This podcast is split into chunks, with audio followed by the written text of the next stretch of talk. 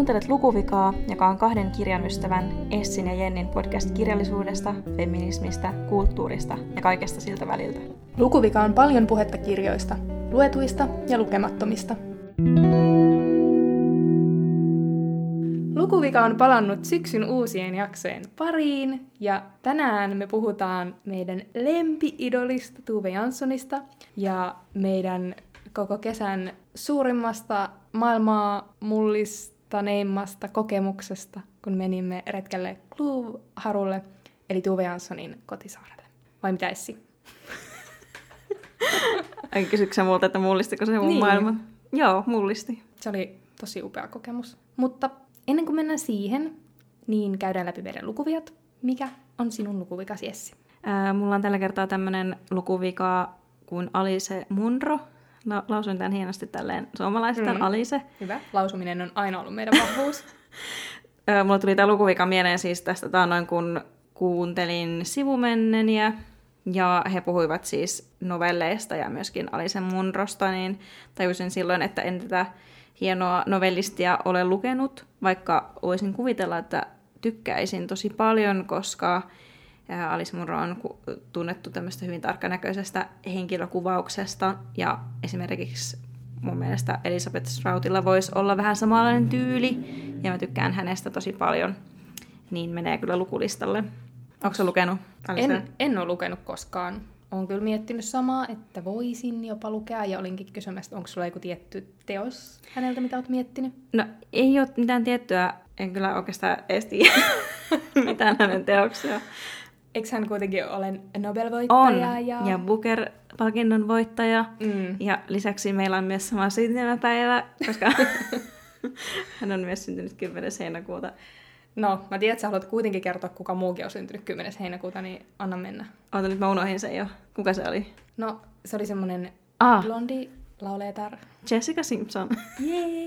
Ja nyt mun on pakko kertoa, että mä oon ollut aina tosi ylpeä, koska mulla on sama syntymäpäivä Lindsay Luhanin kanssa. Mm. Joo. Jatketaan kirjoista. Eli mä ajattelin, että sittenhän olisi luontevaa ehkä aloittaa jostain vaikka Booker-palkitusta mm. kirjasta. Minun lukuvikani Haluatko kuulla sen? Kerro. On Anni Blomqvist, eli tämä kirjailija, joka on kirjoittanut Myrskyluoto-sarjan. Ja mulla on se koko sarja kotona, ja varsinkin nyt kun tänään sukelletaan merellisiin teemoihin, niin tuli mieleen se, että mä oon tosi pitkään halunnut lukea tämän, mutta en ole vain saanut aikaan, mm. mutta haluaisin kyllä. Ootko sä lukenut sitä? En, mutta mulla on se tuolla hyllyssä, koska mä löysin kerran kirpparilta sen. Ja tämä ei ole siis ne kirjat, mitkä mun piti ottaa mm. kirjaston poistohyllystä, jossa oli upeat hienot retrokannet. Ja silloin mä ajattelin, että kyllä nämä varmaan on vielä täällä huomenna.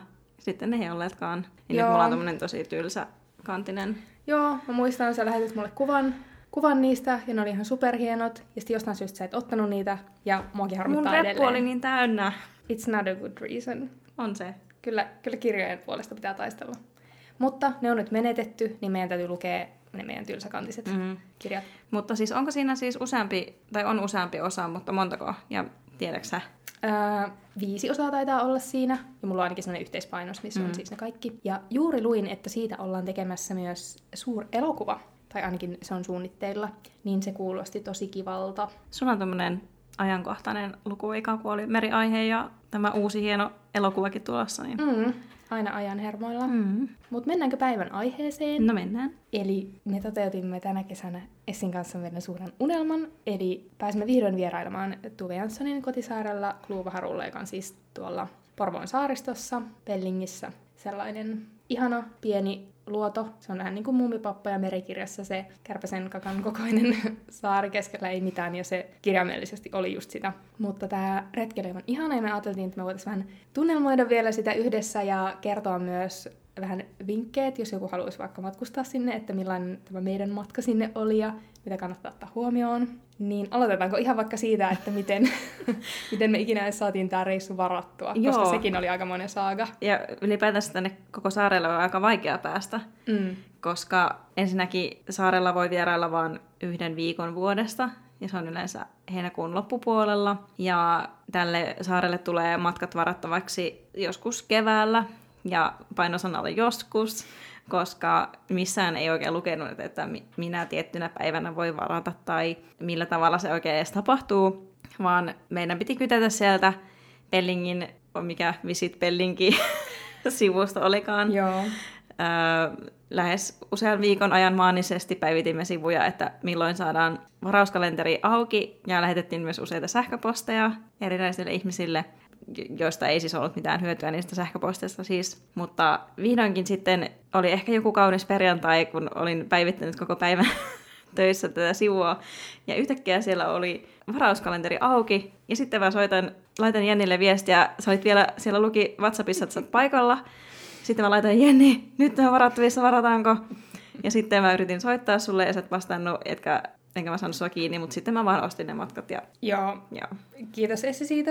Hyvä, että teit kriisitilanteessa oikean päätöksen, mutta siis mun täytyy tunnustaa, että kun jossain vaiheessa minä olin sinun vinkistäsi alkanut käyttää Whatsappia niin kuin selaimella, Aa. niin siksi näytti, että mä olin paikalla, Niin joo, mutta joo. mulla oli vaan auki se täpi siellä. Aivan. Ja mullahan ei ole ikinä puhelin äänellisellä, niin sen takia mä en ikinä vastaa puhelimeen, joten olen pahoillani, mutta onneksi me saatiin, Joo. onneksi sinä sait varattua ne. Ja piti vielä sanoa, että tämä oli siis Pellingin kotiseutuyhdistys, Aa. joka omistaa sen Club Harun ja niiden Niin. sivuilta taisi olla se Joo. kalenteri. Joo. Ja tosiaan sinne mennään kuitenkin aika pienellä veneellä, niin paikkoja on rajoitu, rajoitetusti, että ei millään huvipurrella purjehdita sinne, niin sen takia oli nyt tämmöinen hirveä paine ja kiire saada varattua juuri oikealle päivälle se meidän matka. Joo, ja siis ilmeisestihän sinne pääsee myös sen vierailuviikon aikana omana, omalla Mm, veneellä, joo. mutta meillä nyt ei sattuneista syistä Ei. ole omaa venettä valitettavasti, niin piti sitten ihan tälleen Mm. mm. tavallisen kansan tapaan mennä järjestetylle retkelle. Ja muistatko paljon se maksoi se matka? Mun mielestä se oli ehkä 70. Joo. Mm. Että ihan sille hyvissä hinnoissa näin niin kuin kahden tunnin reissu. Joo. Mutta minä sanon, että money well spent. Kyllä, samaa mieltä. Ja sitten kun me vihdoin saatiin se varattua, tai siis sinä sait sen varattua, niin sitten me odoteltiin tyytyväisenä monta kuukautta. Ja sitten tota, sitten me alettiin miettiä, että miten me päästään sinne, Mm. mm. koska meillä ei myöskään ole autoa kummallakaan. Autollahan on siis tosi helppo mennä Mm. mm. sinne, tota, sinne niin kuin Pellinkiin, mistä se laiva, vene, whatever, mm. sitten lähtee sinne ö, Club Harulle, mutta tota, meillä ei ole autoa, niin sitten hän me laitettiin myös sille matkan järjestäjälle muutama tiedusteluviesti, että hei, että meneekö sinne busseja, ja saatiin niinku todella kryptisiä vastauksia, niin sitten me ei oikein tiedetty, että miten edetä. Ja sittenhän me päätettiin, että me pyöräillään Porvoosta sinne. Mutta sitten sää oli aika epävakaista, ja sitten me ehkä tyylin ed- edellisenä iltana alettiin miettiä, että, öö, että pyöräilläänkö me sittenkään sinne, että näyttää vähän pahalta. Ja tämä oli myös naurettavaa, koska koko kesä on ollut silleen, että on ollut tosi Mm. kuumaa, koko maailma palaa, ei Mm. tippaakaan sadetta, mutta sitten just siinä viikonloppuna tuli syksy. Ja, ja siis me tehtiin niin, että me mentiin siis linja-autolla Helsingistä Porvooseen, Porvoon keskustaan. Ja Porvoon keskustasta on semmoinen 30 kilometriä sinne Pellinkiin tähän laiturille, mistä vene lähtee. Että ihan sillä pyöräiltävissä oleva matka kyllä, mutta ehkä ei ihan kauhealla tuulella ja sateella, koska mä muistan, että mä katsoin muutama päivä aikaisemmin ja silloin näytti 15 metriä sekunnissa tuulta ja mä ajattelin, että se on varmaan hyvä näkyy, kun me poljetaan siihen vastatuuleen hirveässä kiireessä. Joo, Eli siis kannattaa ottaa huomioon Clubhaurulle mennessä se, että autolla pääsee kivasti. joo, kyllä. Mutta jos haluaa sitten tehdä niin kuin me ja päättää, että ei menekään autolla, niin tota... Me vaan päätimme, että emme mene autolla. ei, vaan olosuhteiden pakosta emme menneet autolla. Niin sanoitko sä just sen, että me mentiin tota, bussilla Joo. Helsingistä Porvooseen, joo, ja sitten pyöräiltiin. Pyörän saa bussiin, jos, jos on tilaa. Joo. Siinä oli yksi lossimatka välissä. Joo.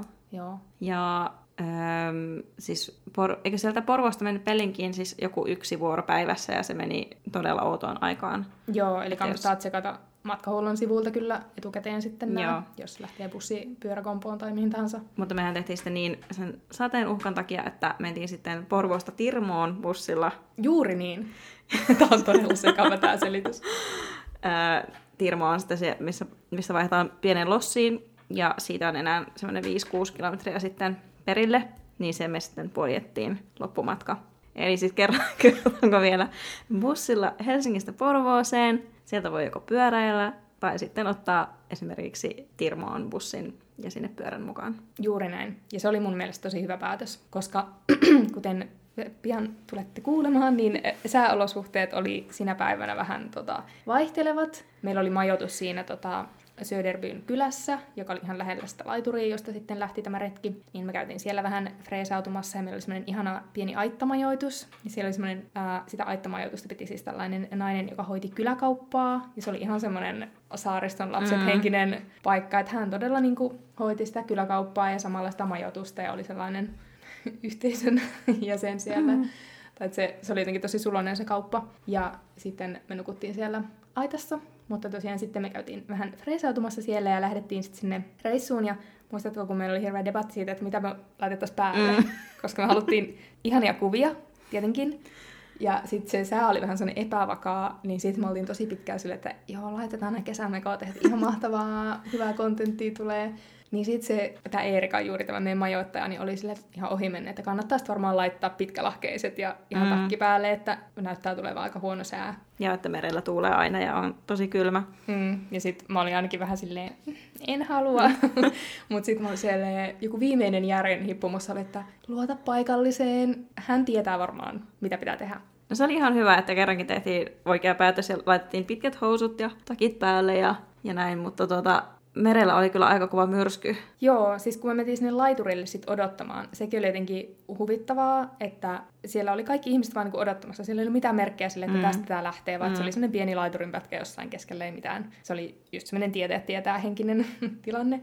Ja sitten hän alkoi sataan, ja sitten me värjäteltiin siellä jotkut ystävälliset ihmiset kutsu meidät heidän autoonsa pitämään sitä sadetta. Sitten se sade taisi just vähän niin kuin loppuun, mm. kun me lähdettiin. Sitten sillä, se oli todellakin semmoinen pieni veneet, ei siinä ollut mitään kattoa tai muuta. Mä olin vähän, täytyy myöntää, että mä olin vähän silleen yllättynyt tai jopa ehkä ihan järkyttynyt sen veneen pienuudesta, koska kun on aikaisemmin käynyt muilla, vaikka niin kuin Majakkasaariretkillä, niin on ollut kuitenkin semmoinen, mitä voi ehkä sanoa laivaksi tai tämmöinen, että missä on kuitenkin sisätilat ja esimerkiksi vessat, yms, muut mukavuudet, niin se oli tosiaan siis sellainen no ei mikään soutuvene, mutta siis oli ihan moottorilla toimivaa, mutta ei mitäänkään katettu tai muuta. Ja sitten se meidän matkanohjaaja vielä sanoi siinä alussa, että laittakaa pitkät housut ja takit päälle, ja sitten oli vähän silleen, että no me nyt ollaan tässä jo, että jos mulla ei olisi niitä pitkiä housuja, niin mistä mä ne saisin. Mm.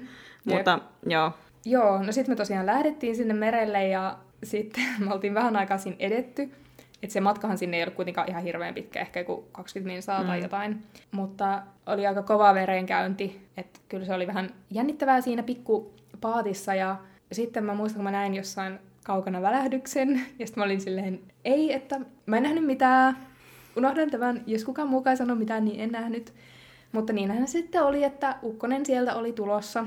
Ja kun me päästiin sitten sinne maihin, ja onneksi muuten päästiin, koska myös jos on tosi kova merenkäynti, niin sinne mm. saarelle hän välttämättä edes niin kuin pääse tota, tulemaan maihin, koska se on niin sellainen kivikkoinen luoto vaan. Mutta päästiin onneksi maihin, ja muuten tota, huomiona, että se oli tosi semmoinen, että ei hirveän saavutettava paikka, mm. en usko, että etenkään vaikka liikuntarajoitteiset sinne niin kuin valitettavasti pystyy nousemaan maihin, koska se oli tosi niin kuin, hankala itsellekin. Ja siellä oli tosi liukasta myös niissä niin rantakallioilla ja kivillä. Että Jep, laittakaa... olla ihan jotkut retkeilyvaatteet Joo. oikeasti päällä. Jep. Joo. Niin, niin sitten kun me noustiin sinne, niin että meidän opas sitten alkoi pitää tämmöistä esitelmää tai kertomaan vähän, että siitä saaresta ja muuta. Ja sitten alkoi sataan tosi paljon, ja sitten... Niin kuin, mä näin myös jyrinää. siinä silloin välähdyksen siellä taivaanrannassa, mä olin silleen, oh, nyt, nyt tuli ukkonen.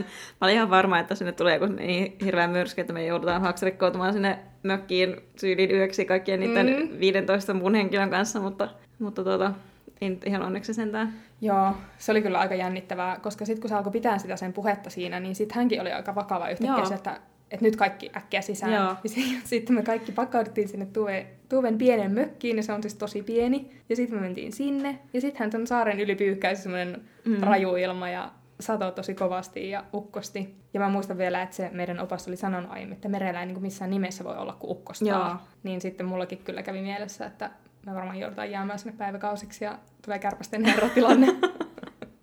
Mutta onneksi ne oppaat oli myös aika rauhallisia kuitenkin, että ne ei ollut alkanut mitenkään hätiköimään, koska sitten mua vähän jännitti, tai oli pieni kuolemanpelko kyllä päällä jo siinä veneessä mennessä, koska se alkoi ja merenkäynti oli aika hurjaa.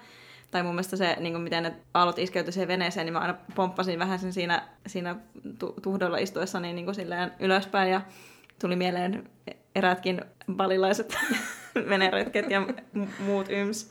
Mutta tota, siitä selvittiin hengissä ja reissu oli hyvä. Joo, kyllä. Ja kyllä se sitten loppui se sadekin aikanaan, ja sitten se oli jotenkin vähän koomistakin, että kun me tultiin ulos sieltä mökistä, siellä tämä opas sit kertoi meille vähän enemmän Tuuvesta ja Tuutista ja heidän elämästään, niin sittenhän siellä paistoi aurinko ja oli tosi ihana sää Jep. ja meri oli tosi tyyni sen niin. jälkeen. Tota, mikä susta oli parasta siellä saarella? Kaikki. No mulla on vastaus tähän, okay. jos sä haluat miettiä vielä. Joo. Koska musta oli ihanaa, että tota, kun mä olin just lukenut sen äh, Haru, eräs saari, mm. sen Tuven ja Tuulikin kirjan, jossa kerrotaan heidän elämästään siellä Harulla, niin sitten tota, sieltä mökistä, koska sehän on siis ihan niin kuin alkuperäiskunnossa mm. se mökki sisältä, että siellä on kaikki heidän tavaroita ja muita, niin siellä oli tosi paljon sellaisia tavaroita, mitä mainitaan siinä Harukirjassa. Musta oli kaikista ihaninta, kun siinä keittiössä oli semmoinen käsinkirjoitettu lappu, semmoinen älkää sulkeko uunipeltiä, niin oikein siinä Harukirjassa kerrotaan, että silloin kun Tuve ja Tuulikki aikoi lähteä sieltä saarelta, ja se oli heille sellainen prosessi, niin he vei sieltä pikkuhiljaa tavaroita pois tai jätti tommosia niin ohjeita ihmisille, koska sinähän saa, tai ennen sai periaatteessa tulla kuka tahansa, mm. ja he jätti sen oven aina auki, että jos joku tulee, niin jättää niille ohjeita. Niin siellä oli tosiaan semmoinen kyltti, minkä mä tunnistin siitä kirjasta, niin se oli musta tosi sympaattista, tai jotenkin tuli sellainen olo, että tämä on niin totta, mm. mitä siinä kirjassakin oli. No musta oli ylipäätänsä vaan jotenkin ihana pyhin vaellusmatka nähdä silleen tuen tämmöisiä ihania miljoita ja jotenkin se ehkä taas valotti Tuuven mielenmaisemaa jotenkin, kun miettii, että minkälaista oikeasti on olla maaliskuusta marraskuuhun noin pienellä kärpäsen kakalla ihan oikeasti ja vielä hyvin niin kuin, tiiviisti jonkun ihmisen kanssa. Ja mun äiti sanoi tästä aika hyvin, että, että pitää olla hyvin sinut niin kuin sen toisen ihmisen kanssa, mutta myös itsensä kanssa, että voi olla siellä saarella. Ja mua hämmensi tosi paljon se, että, että mit, miten siellä niin kuin oikeasti voi elää ja olla, koska eihän siellä ole sähköä, ei ole vettä ja ei vessaakaan. Mm, tosi tästä me kuultiin kiinnostava tarina. Ai se Rinkula. Joo, se tota, opas kertoi meille, siis siellä on nykyään huussi, mutta sitä ei ollut silloin, mm. kun Tuve ja Tuuti oli siellä. Niin hehän kävivät siis tarpeellaan silleen, että he olivat sitoneet sellaisen köyden kallioon ja sitten roikkuivat siinä ja tekivät tarpeensa mereen. Niin se oli, kuulosti oli... aika hooseelta, varsinkin jos on tosi kova merenkäynti. Tai... Jep, tosi akrobaattista. Joo, kyllä. Ja muutenkin musta oli niinku ihan käsittämätöntä, että he olivat aika pitkälle siellä, tai siis niinku vanhalle iällä mm. asti siellä saarella, että miten siellä pystyy pärjäämään, koska se on kuitenkin tosi karu ympäristö mm. ja niin kuin sanoit, niin ei mitään sähköä tai vettä tai mitään muuta. Mutta toisaalta sitten tuli myös vähän semmoinen kuva, että he eivät hirveän mitään mukavuuksia tarvinneetkaan. Mm. Että hän teki tosi paljon töitä mm. siellä ja eli jollain mitä ne oli. Suolakurkkunäkkäriä ja tupakka. Niin, suurin piirtein näin. Että ehkä tämmöinen nykymilleniaali ei sitten välttämättä siellä pärjäisi niin pitkään. Niin, koska tuolla saarellehan voi hakea tämmöistä niin taiteilijaresidenssiä, että voi päästä viikoksi sinne toteuttamaan jotain projektia. Mutta miten, jos menisi vaikka kirjoittamaan kirjaa, niin pitäisikö sitten kirjoittaa käsin, koska eihän tietokoneen akku riitä koko viikoksi? No voiko sulla olla joku semmoinen varaakku? Niin. Ehkä. Ei voi katsoa Netflixiä. Niin, ja sitten just mietin, että jos vaikka haluaa yhtäkkiä jäätelyä, niin ei siellä ollut ei, mitään... Ei, mitään ei niin voi voltittaa. Niin, se olisikin näkyy, kun valttikuski tulisi meren yli semmoisella pikkuskuuttilaudella. Mutta joo, ja sitten tuli mieleen se, että siellähän on myös sellainen ö, kellari, mm. minne ei nyt koronan takia päästä käymään. Ja heillä oli siellä kellarissa sauna, eli se sauna on siellä niinku sen mm. mökin alla, mikä oli musta tosi outoa, että eikö se koko mökki niinku niin. lämpeä tuli kuumaksi, kun ne lämmittää se saunan. Siellä olisi ollut tosi siisti käydä, mutta niin. nyt ei päässyt. Jep. Ai niin, ja se oli tosi ihanaa, kun siellä saarella siis, vaikka se on tosi pieni, niin siellä oli semmoinen pieni laguuni. Mm-hmm. Niin, ja sitten siellä oli kaksi joutsenta, mm. just silloin. Niin ne oli, varmaan... oli Tuuve ja Tuuti. Niin, mä haluan uskoa niin. Ja myöskin se, kaikki varmaan tietää sen ihanan kuvan Tuuvesta, missä Tuve ui onnellisen näköisenä kukkaseppele päässä, niin se oli otettu sitä laguunista. Musta oli jotenkin ihana, kun sen sai nyt perspektiivin sille kuvalle. Mm, kyllä. Ja muutenkin kaikki muut kuvat, mitä sieltä on vaikka mm. nähnyt, niin nyt tajuaa, että missä kohti ne on otettu. Niin se oli kyllä tosi ihanaa. Mutta itsessään se reissuhan oli aika lyhyt, että joo. me oltiin siellä saarassa ehkä alle tunti. Varmaan joo. Niin, mutta eipä se nyt hirveän sille nähtävä ollut. No ei. Että, mm. Ja niin, sitten oli tosi superhyvä sää, kun lähdettiin takaisin. Mutta toisaalta kyllä silleen tosi tunnelmallista, että tuli se myrskysää, koska se oli jotenkin autenttinen muumipappasää. Niin olikin. Mm. Että sitten, jos olisi ollut vain happy, happy, joy, joy, niin olisiko se ollut sitten niin kiva? Ei olisi. Semmoinen pieni kuolemanpelko niin. mun mielestä niin kuului siihen reissuun. Jep. Toi semmoisen lisämausteen. Ja eikä Tuuvekin tykännyt kaikista myrskyistä ja mm. näin. Kyllä. Hiljainen hetki Tuuvelle. Niin. Mm. Mut joo, sitten tota, sitten me palasimme sieltä. Vai onko sulla jotain muuta siitä saaresta vielä? Ei. Tai mä en ainakaan oikein keksinyt mm. mitään. Oli hieno kokemus. Oli kyllä kertakaikkisesti. Mm. Niin, tuli tosta muumipoppa ja merimieleen, että sitten kun me palattiin sieltä ja oli ihana sää ja mentiin takaisin sinne majoitukseen, niin sitten oli myös tosi ihanaa, kun me vietettiin viikonloppu siellä Pellingissä, niin sitten me pyöräiltiin siellä ympäriinsä ja tosi hyvä muuten, jos haluaa mennä sinne, niin kannattaa viettää toinenkin päivä siellä ja ottaa vaikka pyörä mukaan, niin se oli kyllä tosi ihanaa. Ja sitten me luettiin molemmat muumipoppa ja merikirjaa siellä. Se oli myös tosi tunnelmallista. Laitetaan mm. kuvamateriaalia siitä. kyllä, se oli oikeasti kyllä ihan superihanaa, mutta mä ajattelin, että pitäisikö meidän myös vähän puhua mun poppa ja merikirjasta, koska meillä oli siellä tosi hyviä keskusteluita aiheesta, niin me voitaisiin yrittää vähän muistella, että mitä me siitä kirjasta Joo. keskusteltiinkaan. Meillä on aina tosi hyviä keskusteluja, esimerkiksi silloin, kun me ollaan jossain kuppilassa tai jossain muualla randomisti hengailemassa tai lähetetään ääniviestejä, mutta sitten kun tulee tämä mikrofoni eteen, niin sitten ei muista enää yhtään mitä ei edes omaa nimeään. Joo, se on kyllä kumma pitäisi aina siellä tilanteessa, niin. tilanteessa heti äänittää. Niille, jotka... Kerropa vähän siitä kirjasta. No niille, jotka eivät siis tiedä, niin mun pappa ja Meri on öö, Tuve mm. siis teki piti sanoa, että niin ja niin monessa muumikirja, mutta mä en nyt oikeastaan edes tiedä monesko tämä on. Se on toisiksi viimeinen. Toi, joo, just näin. Ja tämä on tullut vuonna 1965. Ja fun fact, kaikki muumikirjat oli jo kirjoitettu ennen kuin Tuve meni Kluvharulle, eikö ne ollut näin? Mm, totta, joo. Monet Eli ihmiset luulee, että joo, ne kirjoitettiin siellä, mutta vaikka tämä ei ole totta. Voisi kuvitella, että tämä merimiljö sopisi hyvin siihen, mutta... Mm. Ja tämä on aika tämmöinen mun mielestä melankolinen ja synkkäkin muumikirja, ja, mutta tämä on myös mun lemppari näistä kaikista ehkä tämän merellisyyden johdosta.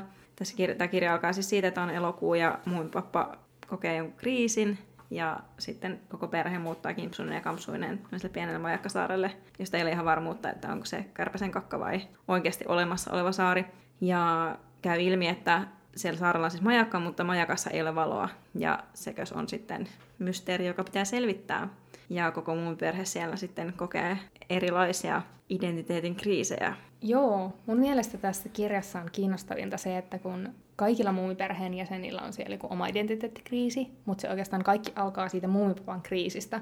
Että toi kirjahan alkaa siitä, kun he ovat vielä muumilaaksossa onnellisesti ja kaikilla muilla menee aika hyvin, mutta muumipappa on sitten jotenkin semmoinen kiukkuinen ja hän tuntee olonsa jotenkin hyödyttömäksi ja haluaisi jotenkin niin kuin pitää huolta perheestään ja suojella heitä ja kokea niin kuin olevansa jotenkin hyödyllinen isä.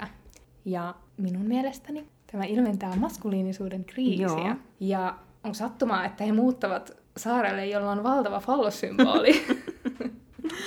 Sattumaako? En usko. Niin. Tee Freud. Joo, mulla on tämmönen freudilainen kausi tässä päällä. Mutta siis niin, he haluavat sitten muuttaa sinne saarelle. Ja musta oli jotenkin kiinnostavaa myös se, että siinä kirjan alussa niistä päätöstä sinne saarelle muutostahan ei tee muumipappa itse, vaan muumimamma. Mm. Hän ajattelee silleen, että, tai hän heti niin vaistaa, että mm. muumipapalla on joku ongelma ja että nyt koko perheen täytyy sitten pakata kimpsut ja kapsut ja lähteä sinne saarelle ja aloittaa alusta. Ja sitten kun tämä päätös on tehty ja he lähtevät sinne saarelle, niin sitten muumipapastahan tulee vähän sellainen, että hän kieltää muumimammaa tekemästä mm. mitään, että minä nyt hoidan asiat. Niin tässä käy myös hyvin ilmi sellaiset sukupuoliroolit, että tota, tämä mä olin kanssa sanomassa. Niin, niin se, että muumimamma siis hoitaa, tai on niinku tottunut hoitaa sitä perhettä silleen emotionaalisesti ja ihan konkreettisesti, mutta tai siis hän tekee jopa sen päätöksen niin papan puolesta.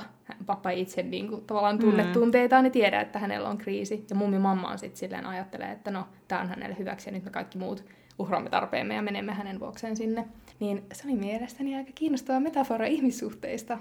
Niin, eli mun mamma tekee tämmöistä, sen lisäksi, että hän tekee konkreettisesti tämmöisiä kotitöitä, niin kuin tekee ruokaa ja muuta, niin hän myös hoitaa tämän perheen tämmöisiä metatöitä ja mikromanageroi koko Kyllä. perheen toimia. Mm, nimenomaan. Ja sitten kun he menevät sinne saarelle ja nukkuvat siellä ekan yön, niin siinä oli sellainen kohtaus joku, että ää, että muumipeikko taisi ihmetellä, että kun ne meni kaikki nukkumaan ja muumimamma ei tehnyt semmoisia tavallisia asioita, niin kuin jakanut kaikille jotain iltanemuja ja mm. laittanut niille sänkeä ja muita.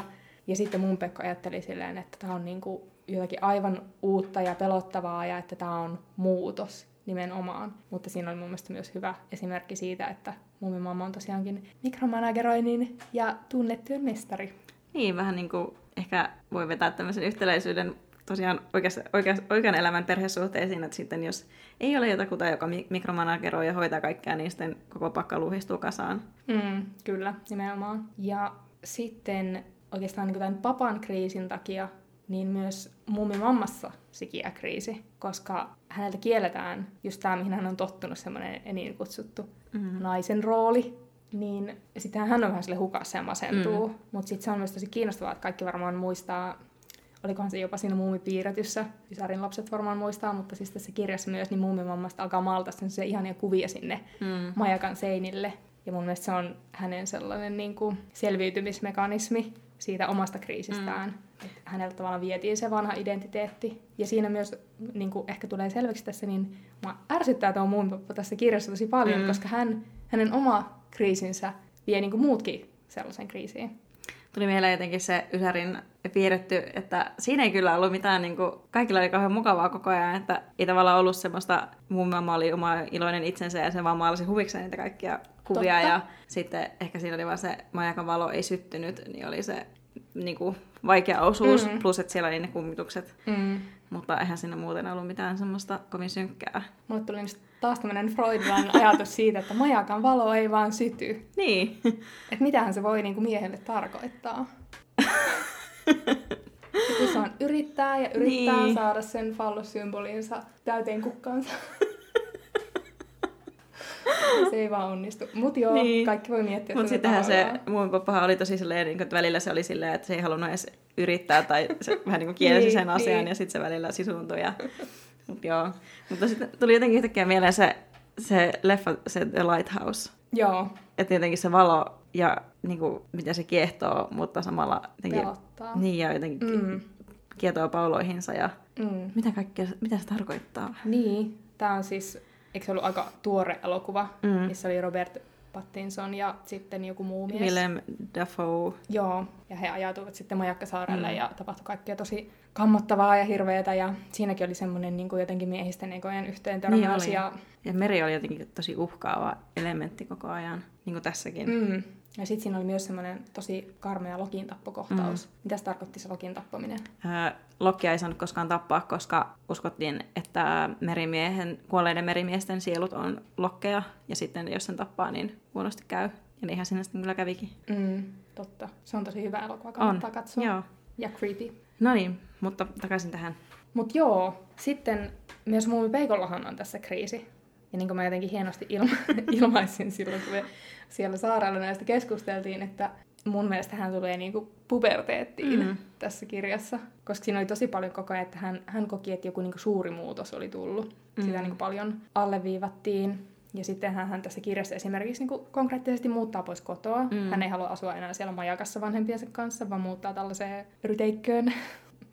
ja sitten että hän tapaa sellaiset ää, merihevoset siellä, ja mun mielestä se ehkä kuvaa semmoista niinku jotain ensirakastumista, mm. koska sehän ihastuu niihin tosi paljon. Ja, ja lähinnä siihen ulkoiseen jotenkin semmoiseen viehätysvoimaan. Niin, nimenomaan. Ja ne kuvattiin just tosi niinku keimailevina mm. ja viettelevinä ne merihevoset. Ja sitten siinä alussahan hän löytää yhden, yhden merihevosen, sellaisen pudonneen kengän, ja antaa sen aluksi muumimammalle. Mutta sitten kun hän lumoutuu niistä merihevosista, niin haluakin ottaa sen pois siltä äidiltä ja antaa sen niille merihevosille takaisin. Niin eikö tämäkin aika sellainen klassinen, että teen eron vanhemmastani mm. ja valitsen romanttisen rakkauden. Toki sehän sitten päättyy vähän huonosti se hänen niin. rakkautensa merihevosiin. Mm, mä oon joskus jostain lukenut tai kuullut, tämä on tosi epämääräinen lähde, mutta on siis ehkä joskus yliopistoon jollain kurssilla ollut, mutta, tai jotain lähdemateriaalille kahdannut läpi, mutta siis ää, taikatalvikirjahan on myös ajateltu, että se on tämmöinen niin jonkunlainen seksuaalinen niin kuin herääminen, mm. että kun on yksin maailmassa ja se on outo ja vieras ja pelottava. Ja sitten mun mielestä sitä on joskus tulkittu myös vähän niin kuin Tuuven seksuaalisuuden jonain tämmöisen no, mm. heräämisenä, mikä on tietenkin aika outo ja biografistinen mm. tulkinta, mm. koska en mä tiedä, oliko Tuuve silleen, hei, olen lesbo. Tuskin. niin, kyllä. Niin, niin tota, mutta niin siihen nähden tämä voisi olla ihan luonteva tulkinta kyllä. Mm, kyllä. Ja tota, tässä on mieleen... Sulla oli joku oidipaalinen tulkinta. no tänä aamulla, kun mä pesin hampaita kotona, niin mietin tätä oidipaalista tulkintaa. Oli silleen, hmm, it's not that. Koska eikö oidipuskompleksissa mm. haluta niinku... Um, Murhata isä ja naida äiti. Niin. Mutta toisaalta tässä on mielenkiintoisia, ehkä pieniä yhtymäkohtia siihen, Mm. koska sitten lopussa, kun mun Peikko pettyy siihen niin kutsuttuun rakkauteen niihin merihevosiin, niin sitten hän puistaa asiaa äitinsä kanssa. Mm. Että vähän niin kuin tekee semmoista sovintoa myös siihen äitisuhteeseen. Ja sitten mun mielestä ää, siinä kirjassa myös sitten loppupuolella on semmoista lähentymistä sen isän kanssa. Tai että mun Peikko oli ollut ehkä vähän kaukainen hänestä ja kaivannut semmoista yhteyttä siihen isään. Ja sitten kun hän lopulta sitä sai, niin hän oli niin kuin tosi ylpeä ja tyytyväinen, että ehkä ainakin jonkin tyyppisiä Mm. vanhemmuuskomplekseja, Mhm. mutta ehkä ei oidipaalisia kuitenkaan. Joo. Ota nyt mun äsken sanoa jotakin. Ehkä mun Pekko niin löysi siinä lopussa jonkun semmoisen tasapainon sen itsenäisyyden ja riippuvaisuuden välillä, mikä on varmaan niin semmoinen ihmisen kehitystehtävä muutenkin Mm. mm. teiniässä. Totta. Öö, näistä kaikista hahmoista, jotka tuolla saarella oli, niin ainoa, kellä ei ollut identiteettikriisiä, on jotenkin myy, Kyllä. joka on aina tyytyväinen itseensä, oli mikä tilanne hyvänsä. Ja se oli mun mielestä jotenkin hauskaa, koska myy on semmoinen totuuden torvi, joka aina myös sanottiin hauskasti niitä kaikkia, mitä nämä muut muumihahmot sitten niin kiertelee ja kaartelee, niin sitten myy aina vaan sillä lailla sano, sano suoraan esimerkiksi. Musta se oli niin Mm. hauska kohtaus, vitsi kun oli tässä lainauksen tästä, mutta sieltä piipusta löytyy siis tämmöinen linnunpesä, ja sitten hän on jotenkin silleen, että voi ei, eihän tätä voi siirtää, koska Mm. lintu tulee takaisin. Mutta sitten mun Pekko ehdottaa, että siirretään sitä pesää vähitellen. Johon myy sitten tietenkin toteaa, että no eihän se lintu tiedä sitä, kun se siirtyy yhtäkkiä vai vähitellen. Mm. niin, niin tota, se oli mun mielestä jotenkin hauska. Mutta siis mun mielestä se, tota, varmaan siksi pikkumyyllä ei ole identiteettikriisiä, koska hänellä on semmoista niinku itsetuntemusta Mm. ja rehellisyyttä, mitä just noilta muumeilta Jep. puuttuu sitten. Että siksi varmaan kaikki ihailee pikkumyytä hahmona, mutta sitten pystyy samastumaan ehkä paremmin niihin muumeihin, Mm. jotka on aina silleen vähän hankalia itsensä kanssa. Ja itse asiassa onhan myy myös välillä vähän mulkku, koska se on vaan silleen Mm. tosi suorasanainen. Mm. Voisiko myy olla semmoinen tavallaan ihanne, mitä ehkä Tuuvekin olisi halunnut Mm. toteuttaa omassa elämässään? Jos puhutaan taas näistä yksinkertaisista biografistisista tulkinnoista, niin tämä voisi olla semmoinen. Mulle tuli vaan mieleen, kun joku aika sitten oli Hesarissa, se oli varmaan joku vanha juttu jo, mutta sellainen, Mm. mistä Tuve Jansson totesi, että hän, tai jotenkin, että ihmisen pitää olla vähän ilkeä, Mm. että ei saa olla liian kiltti. Niin, totta. Niin se oli musta jotenkin hauskasti ja hyvin sanottu ja tuli pikkumyy siitä mieleen, koska hän on niin kuin vaan raadollisen rehellinen. Tai ehkä pikkumyy on tämmöinen, jos puhutaan tässä, ollaan tässä freudilaisessa tulkinnassa, niin tämmöinen, mikä onko se joku id vai mm. Mikä se on se, joka niinku... Superminä. Sa, eikö superminä on se, mm. Eikö se ole se kaikista, eikö mikä se on? Ei, Mun joo, id on se äh, tiedostamaton. Eikö niin? Niin, tai se on semmoinen, mikä niinku just, se sanoo suoraan ja ei niinku suodata mitään. Joo. Vähän semmoinen niinku sillä lailla alkukantainen. Joo, Ja sitten superego on se joku, niin mikä haluaisi olla. Niin, tai ja sitten ego on sinne välissä. Joo, just näin. Mä näen vaan sen jäävuorokaavio mun päässä. Niin. Joo. Niin, niin tota, niin, Mm, eli pikkumyy olisi niinku id.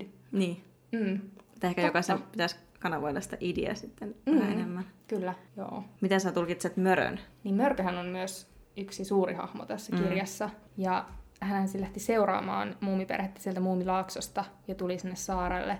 Ja sitten hänelle kehittyi tämmöinen rituaali muumipeikon kanssa, että muumipeikko aina öisin tuli sinne rannalle ja näytti valoa mörölle ja mörkö sitten sai sitä kikseä Mm. ja tanssi siellä. Mm. Niin, mä en oikein tiedä, että mitä mieltä mä oon siitä möröstä. Onko sulla jotain teoriaa? Mm, no, mä oon taas kuullut jostain tämmöisestä, en muista lähdettä, mutta mm. jossakin puhuttiin myös siitä, että mörkö on myös niin kuin muumimaailman tämmöinen pimeä puoli, koska muumimaailma on Mm. aina tosi ää, pyyteettömästi hyvä ja lempeä ja ihana, ja se ei koskaan suutu mistään, vaikka jos joku esine menee rikki, niin se vaan sanoo, että "On- se oli tosi ruma hyvä, että päästiin siitä. Että mörkö olisi jotenkin semmoinen muumimaailman pimeä tiedostamaton puoli, mutta toisaalta kyllähän muumimaailman synkkä puoli tuli esille myös tässä kirjassa, tai siis, tai ei synkkä, mutta semmoinen Mm. ei niin aurinkoinen. Niin, Niin. en sitten tiedä siitä. Mutta tuota teoriaa tukee se, että mörköhän on siis naispuolinen, Niin eikö on. on. Kyllä. Mutta mörkö on aina jäänyt mulle vähän mysteeriksi, mutta mä oon aina ajatellut jotenkin epämääräisesti, että se on jotain niinku semmoista ehkä masennuksen Mm, kaltaista mm. tai jotain sellaista, joka, niinku, joka se aina on siellä taustalla Niin. ja jokaisessa ihmisessä. Ja se tulee ja mm. hyytää kylmää ja Niin, ja siitä ei oikein pääse eroon, että se vaan seuraa. Että ehkä sen Jep. kanssa pitää niinku oppia elämään. Vähän niin kuin sitten muumipeikkokin lopulta kehitti sen kanssa semmoisen rituaalin. Ja sitten mä jotenkin itse tulkitsin sen, että kun muumipeikko kävi aina sen luona siellä rannalla, että kun muumipeikkohan kävi ka- kaiken maailman eri tunneskaaloja läpi siellä, niin kuin tähän Mm, puberteettiin mm. kuuluu, niin tota, ehkä se oli sitten sellainen tapaaminen pimeän puolen kanssa mm. tai jotain, jotain sen tyyppistä. Mm. Mm. Joo, se on ihan hyvä. Mm. Mä kyllä joskus luin myös jostain, että, että tota, taas hyvä lähdeviittaus, olkaa hyvät, että Tuve olisi joskus sanonut, että mörköjä voisi olla niin kuin miespuolisiakin, mm. ja sitten voisi olla niin kuin myös pikkumörköjä. Okei. Okay. että en tiedä, mutta ainakin tämä päämörkö on varmaan tämä naispuolinen niin. mörkö, jonka me tunnemme. Mitä mieltä sä olit sen kirjan lopusta? Siinähän sitten me ei ollenkaan puhuttu siitä kalastajasta, joka mm. siellä saarella oli. Niin, kun mulla, mä vähän jäin mietit, miettimään sitä, mä en tiedä, luinko mä jotenkin huonosti vai onko mä muuten vaan jotenkin pöliä, mutta siis kun majakavartijahan siis oli häipynyt sieltä majakasta ja muuttunut kalastajaksi, joka syö levää, ainakin pikkumyyn mukaan, niin muumithan saa sitten houkuteltua hänet takaisin majakan vartijaksi. Ja mä mietin, että mistä se niinku johtui, koska muistan tosiaan sen 90-luvun piirretyn, niin siinähän majakan vartija niinku oli kauhistunut sitä kauheita yksinoloa ja yksinäisyyttä ja sitten päätti tulla takaisin, koska hänellä oli se kaveri. Mutta, mutta mikä niin tässä sen sai tulemaan takaisin, koska se sama yksinäisyyshän varmaan jatkui, mutta mä mietin, että tässä kirjassa kuvattiin sitä saarta ja merta jotenkin niin kuin elävinä olentoina, että meri oli niin jotenkin semmoinen pelotteleva, hurja elementti, että se saari oli niin kuin peloissaan, ja ehkä se, oliko se sitten peloissaan myös se majakan vartija. Ja sitten kun muumit oli kuitenkin tehnyt sen ihanaksi sen majakan ja siellä oli se ihana puutarha, minkä mun oli maalannut, niin oliko se sitten semmoinen, että hän pystyy tulemaan takaisin? Niin, mun mielestä siinä lopussa, ihan niin kuin viimeisellä sivulla, niin tapahtuu joku semmoinen siirtymä tai semmoinen, että se majakanvartijahan oli pakoilumuumia mm. tosi pitkään, niin sitten kun hänet vihdoin saatiin kutsuttua sinne kahville, niin sitten hän vähän niin kuin yhtäkkiä valaistuu ja sanoo muumipalle, että meillä on väärät hatut, niin. koska he olivat antaneet mummipopan hatun kalastajalle ja sitten mummipopalla oli se majakavartijan hattu, mm. niin sitten he vaihtoivat niitä ja sitten niin jotenkin asiat oli taas kunnossa. Niin. Ja tota, kirjahan sitten loppuu siihen, että majakka on sytytetty. Mitä se sitten ikinä tarkoittaakaan. Mites, mites tulkitsemme tätä nyt tämän fallistisen Freud-teorian lävitse?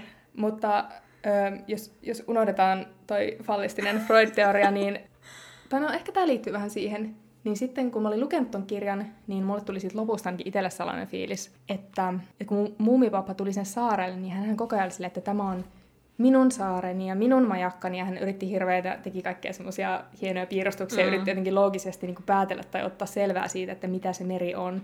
Ja hän ei ikinä niin kuin päässyt siitä selville, ja siitä tuli sitä turhautumista. Apua, mä en kestä, kun mä palaan vaan tähän freudilaiseen tulkintaan, mutta mä jotenkin itse ajattelin, että kun se meri, siinä todettiin, että se on elävä, mm. saari on elävä, ja meri ja vesihän liitetään mm. tosi usein semmoiseen feminiiniseen, mm.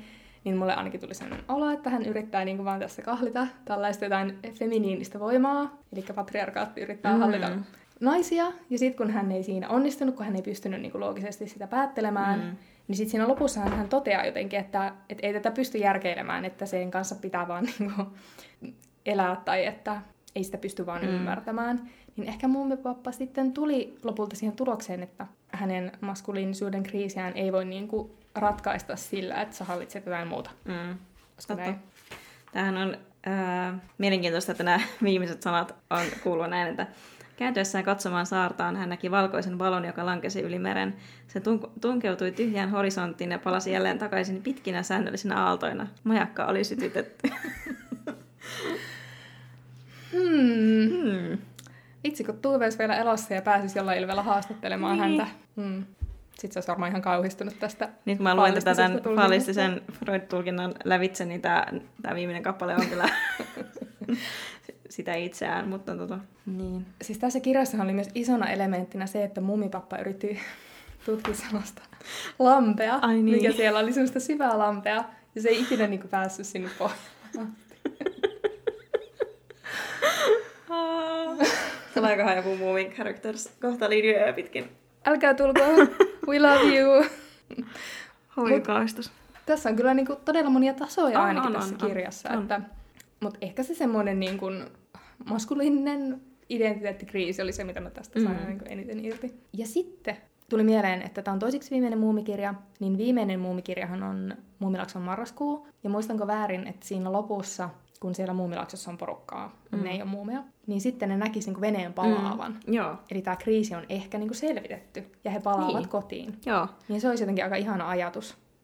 Niin, ja mä oonkin ajatellut, että kun siellä muumilaksossa tosiaan ei ole ketään niin, niin muumithan on silloin sillä saarella. Mm. Mm. Sitten, sitten he tulee takaisin, mutta silloin siinä Muumilaakson marraskuussahan on myös todella monella henkilöllä kriisi, koska he, heillä kaikilla on joku elämänkriisi ja lähtee Muumilaakson hakemaan apua siihen kriisiin. Mm. Että muumimamma tietää kaikesta kaiken tai Mm. muumipapalla on joku tietty työkalu, mitä Mm. ne tarvii johonkin mukaan. Ja sitten ne joutuu selvittämään niitä kriisejä siellä itsekseen. Mm. Ja sekään ei mene hirveän hyvin. Niin. Pitäisikö meidän seuraavaksi lukea Muumilakson marrasku ja tehdä siitä Joo. fallistinen tulkinta? Me ollaan kyllä tehty siitä jakso joskus, joskus sata vuotta sitten. Voi, voi, voi, voi, voi. No ehkä me ei sitten mennä siihen. Tässä niin. oli tarpeeksi, tarpeeksi freudilaisuutta, mutta tota, upea kirja, upea retki. Mihin me mentä seuraavaksi, kun meidän tota, suurin goal elämässä on nyt saavutettu?